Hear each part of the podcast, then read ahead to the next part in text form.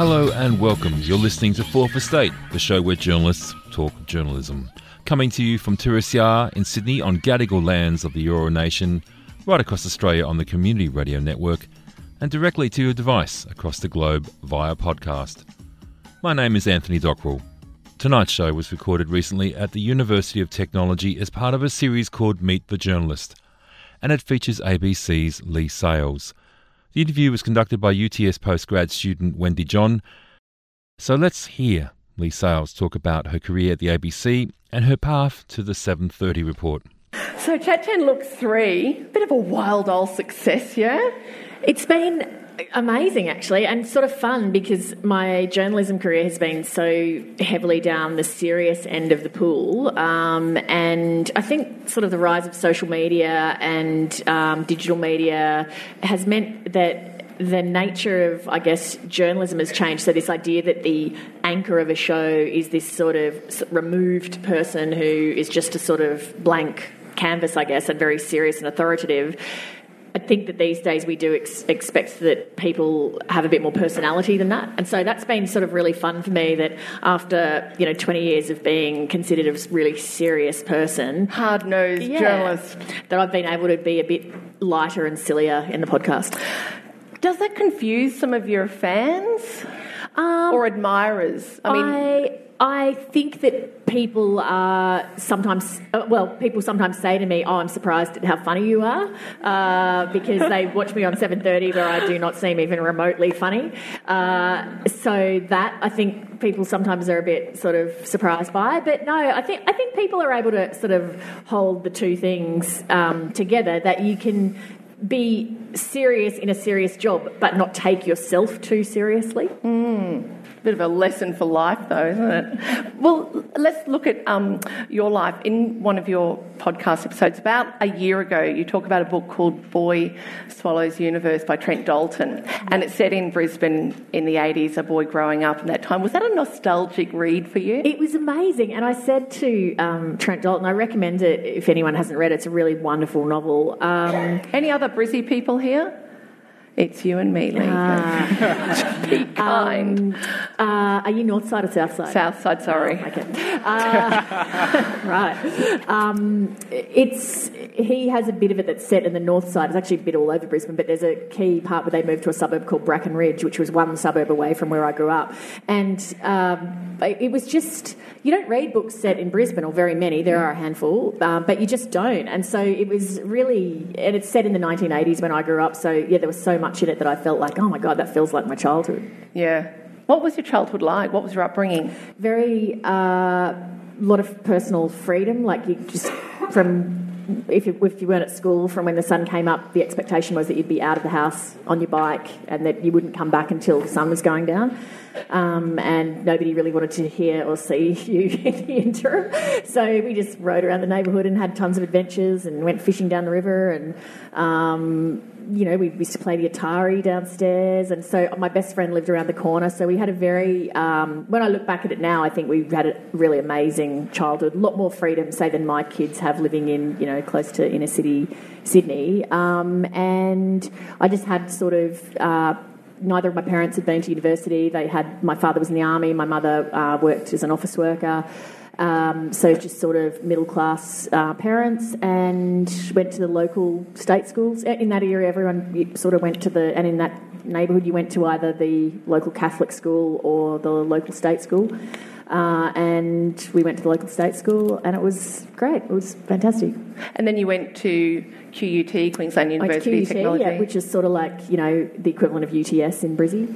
And but can I note that to get into the comms course, undergrad comms course at QUT, it was like a 960 TE score, which is it, it was, was, really hard. You needed 990 to do medicine, so it was really competitive. It was the only communications program in the state and no one moved into state those days. Uh, no. So, uh, what what got you there to a 960 T score? Were your parents like, do your homework, get in there, and yeah, I think because. Uh, like I think a lot of people, if your parents have come from, because my parents had both come from quite um, poor and um, difficult childhoods, Uh, and they were very hard workers themselves, and so they wanted a better life for their kids. And so the expectation was that we're making a lot of sacrifices and working really hard, and so you guys don't waste that. And so then I guess there was a fair expectation that you would work hard at school and do well at school and so forth. So, um, and you know, both my parents are, are very organised and um, sort of disciplined people. They're very work first, play later sort of people. Um, and so I think that sort of work ethic was pretty heavily instilled in us. Did that so you weren't a partier at uni. You were a uh, student. Any uh, wild I, I, stories no, I definitely that we're wasn't a, I'm pretty square. I definitely wasn't uh, somebody that was out, you know, rebelling and living a wild life or whatever. Mm. I think as well because when we were at uni. Um, it was when Australia was in um, the recession we had to have, and the biggest fear for everybody was that you would not get a job because the unemployment rate was so yeah. high, and so um, everybody really was working hard and, and not, you didn't sort of do your degree and then just bugger off overseas for a year. Even if you got offered a job like and you had only two subjects to go, I mean, I have multiple friends that had two subjects to go and then just never finished their degree because they got a job and you were just so desperate to get a job. So um, that was very, um, that was really pervasive over the whole sort of thing at, at that time.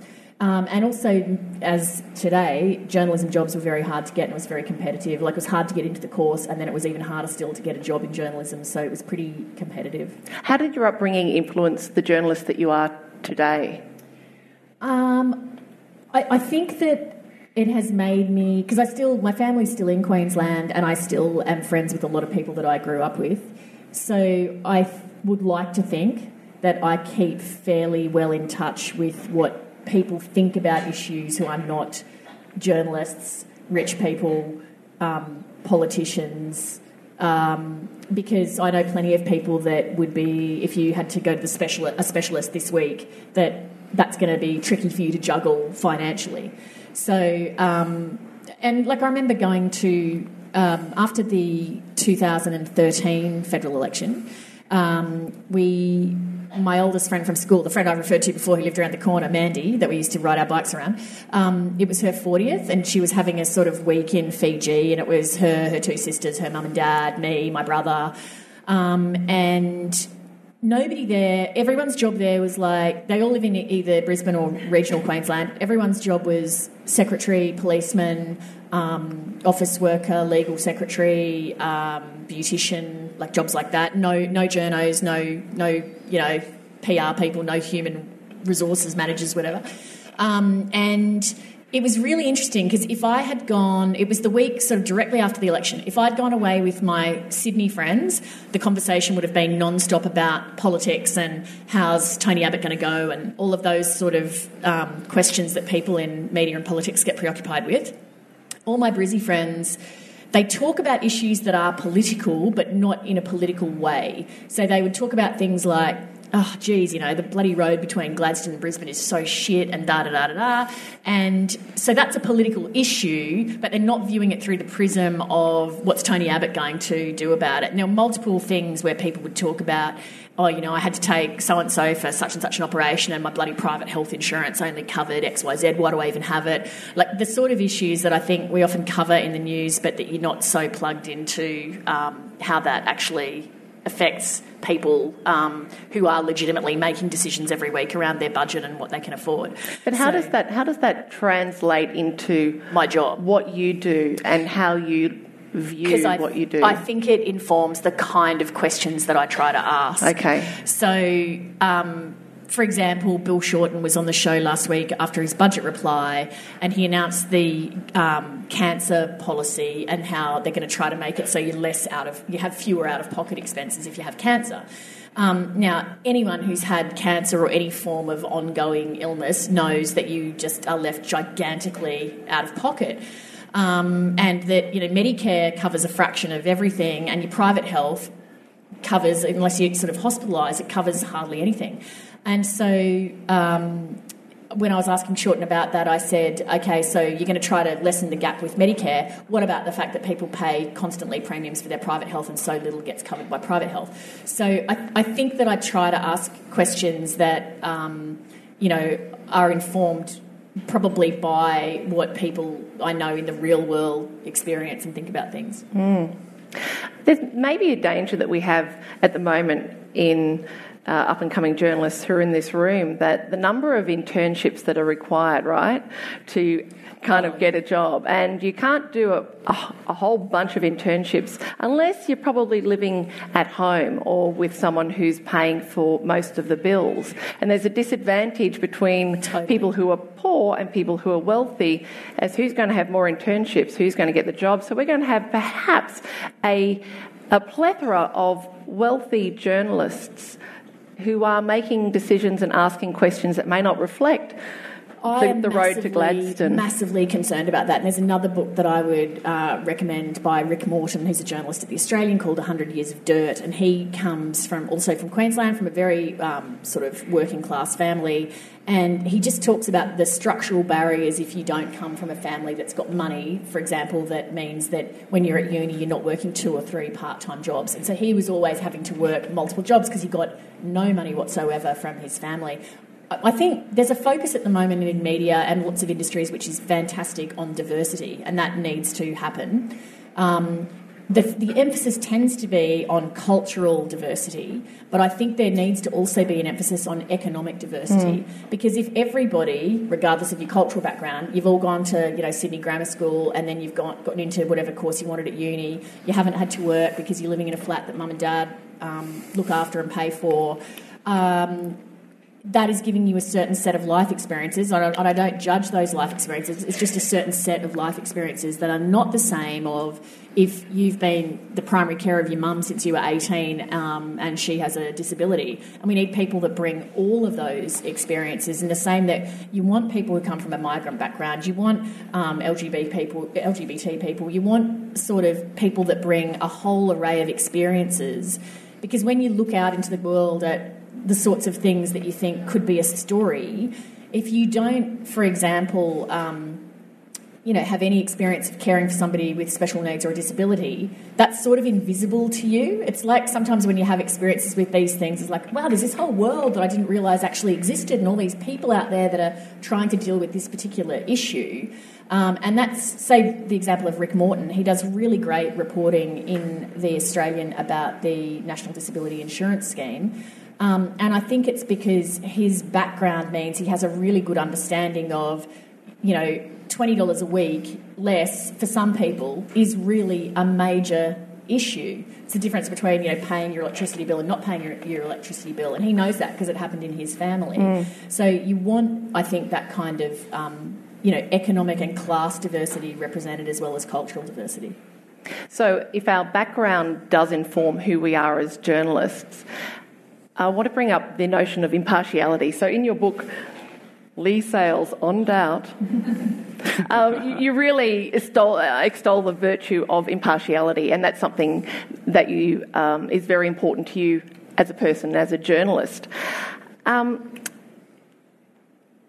why is this such a big deal? I mean, we've got the world of opinion pieces. We've got everyone's got a voice. Why is impartiality still important? Well, I think it's. I think that this view is changing in some sectors of the media, but I still hold it probably because I'm, you know, uh, just a product of my background and my experience in the media and my age and all the rest of it.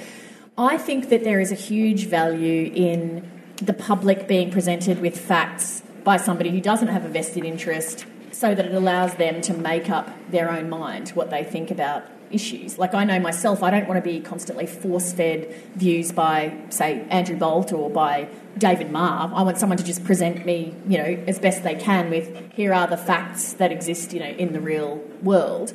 Now, impartiality doesn't mean that you know you don't have an opinion about something. I think for journalists, what it means is being aware that your opinion about an issue is a product of your own life experiences and it doesn't necessarily represent the truth. And it's amazing how many people have a view about something and they think, well, my view is, is it's absolutely right. How could anybody think any differently to this? Because this is the truth. Um, but it's often not the case. And so the ability to understand, okay, well, what I actually think about this, like, say, for example, my own background, um, I've come from a family where there's a heavy emphasis on personal responsibility and taking personal responsibility. Um, so, you know, that means on certain issues, I bring a mindset that's like, well, don't be a victim about it. Like, take take control of yourself. And now that is not um, that's not a right way of thinking. That's just my way of thinking because of my background. So, what I want to be aware of if I'm doing an interview about something where you know somebody's had a, a problem because they've taken out a housing loan and they've gotten in over their head, my natural way of thinking is to think, well, you should have thought about that yourself and done your due diligence and it's your fault and you should have taken personal responsibility. So, what I try to do is note that that's what I've thought about it and then ensure that that opinion doesn't bleed through into the kind of questions or the kind of reporting that I do. I might ask a question like that but then I might also ensure that I ask questions that come from a different perspective. So you need to be really mindful, conscious about it. Totally mindful of how you think about issues all the time and being conscious of your own biases that you're bringing.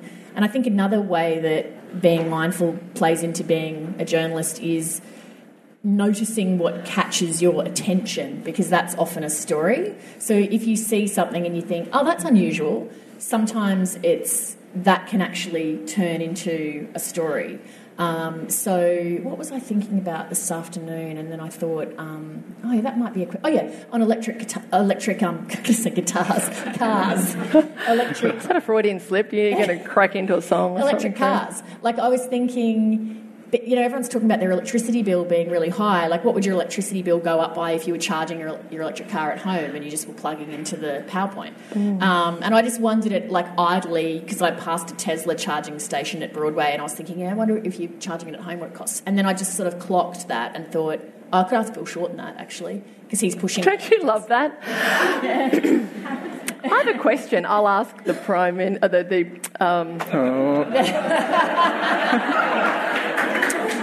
I, don't know anything. She hasn't told me anything. Was that a Freudian slip? yeah, You did a, you did a, a, bit of a gaff once with um, uh, ScoMo, and you said that his deputy was Chris Bowen. Yeah, I called. Yeah, or there was. I, I constantly am fluffing up Chris Bowen. And you called yourself a, a, nincompoop. they said that the opposition shadow, the shadow treasurer, yeah. uh, was going to speak with the then treasurer, Chris it's Morrison. Always after the election because you're so used to calling somebody the shadow or the whatever. Yeah, yeah, yeah. Sort of flips. So yeah, it's easy to mess it up.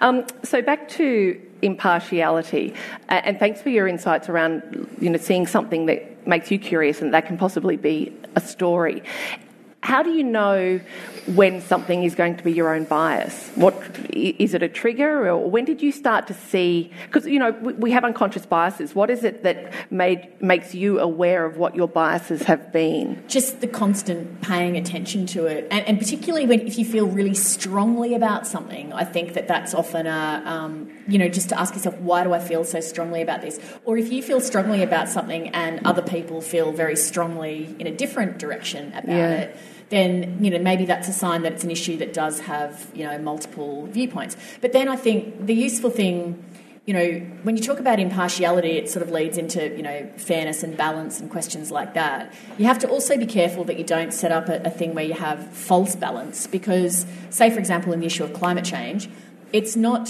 um, you know the, the existence of climate change is, should not be in any journalistic story balanced equally with people who argue that climate change doesn't exist because the actual reality doesn't reflect that. So if you go and look at you know bodies as diverse as the Chinese government, NASA, BHP, Westpac Bank, um, the German government, um, the Royal Academy in London, all of these very diverse range of organisations absolutely say that you know human-induced climate change exists the people, if you looked at the sort of scientific body, um, you know, maybe 0.05% of scientists would have any queries about it. So therefore, why would you elevate the anti-climate change view to 50%? Mm. It's not, that does not reflect mm. actual reality. So there's not, I, I think, you know, you need to, when you're looking at fairness and impartiality and bias and all these things, also look at provable fact. And one of the things that really bothers me and that I write about in On Doubt is that I think in the past sort of 20 years, we've seen not just a contest in the area of opinion, but facts becoming contested and that people have their own facts. Uh, and that I find incredibly disturbing because if we can't sort of say, all right, here are the facts. We can therefore, and now we will have our argument about what is the best policy to address this factual set of circumstances. Once we start contesting the facts, then I think that that becomes a really difficult uh, area. What do we do with that? What do you I, do with know that? I, I wish I knew the answer to that because it just so profoundly disturbs me. And when I first wrote on doubt in 2007, um, we were at the start, I think, of this, um, what do they call it? Uh, distinction between what was called by someone in the Bush White House the reality based universe that someone like me tries to inhabit, and a universe in which we're making up our alternate reality and sort of spinning it and pitching it. Um, and I ha- have been absolutely shocked to see how much further we have progressed down that um, road, and that now, say, with the Trump White House, you have somebody who demonstrably, as President of the United States, tells lies. And I don't say that lightly because in my job I wouldn't normally accuse a, a, political leader of being a liar, but I think it is a demonstrable fact that he lies. The thing that disturbs me about that is previously, if you told as many lies, you would not be able to survive in, as, a, as a leader if you were busted in that many lies. But now it doesn't seem to matter so much. Um, and I just find that absolutely profoundly disturbing. Um, and I don't know where it's going and what the answers to it. Uh, I just try to keep my little niche of the media being, you know, hopefully grounded in reality. Mm. The rise of opinion and you know opinion pieces. I think you, I think you wrote about it or spoke about.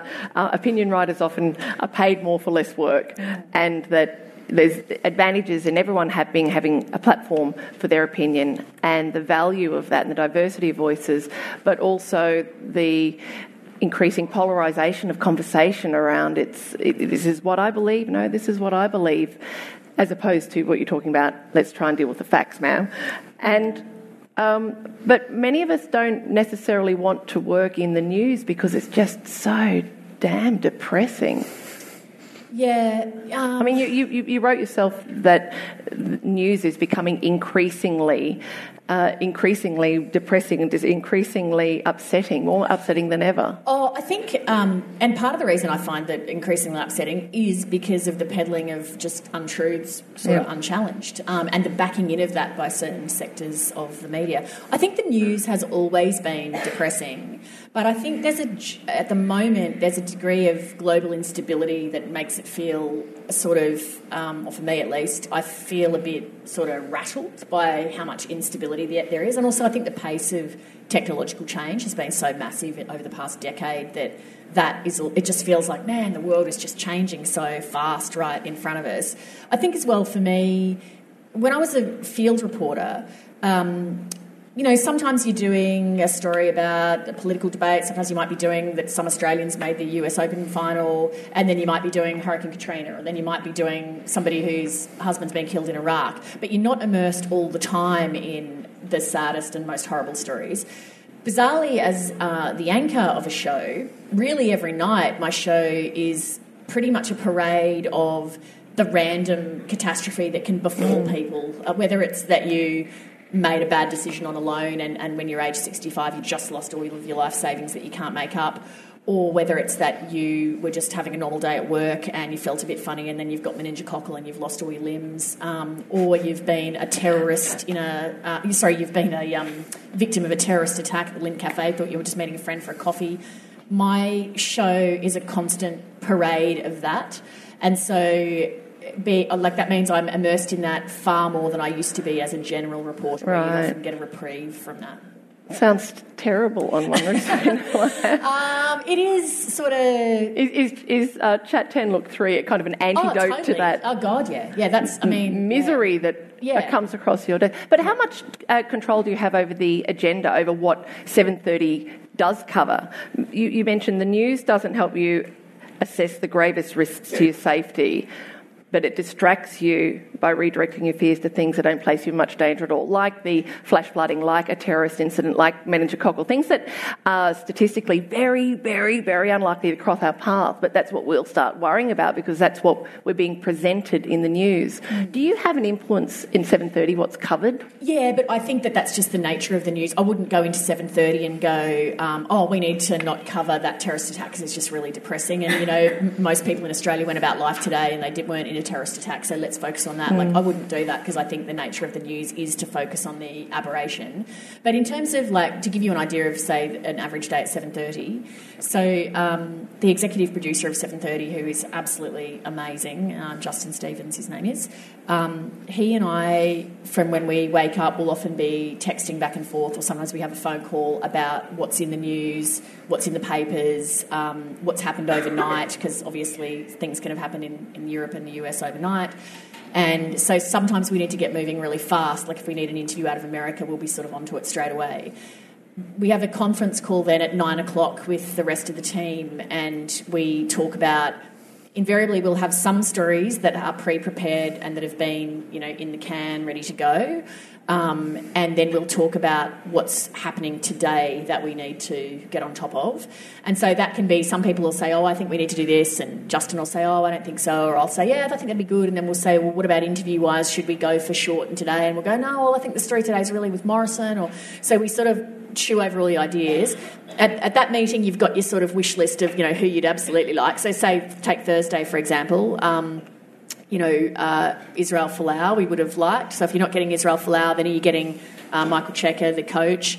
Um, and then, you know, as the day progresses, news happens. So then at, um, I think it was about 7.32 when the Julian Assange news came, mm. then we have to move into getting that. So over the course of the day... Um, what time do you start? Well, 6 a.m. when I wake up. Really? Well, you're not in the office, but you just you've got to be looking at everything, listening to everything, and be across it straight away. Yep.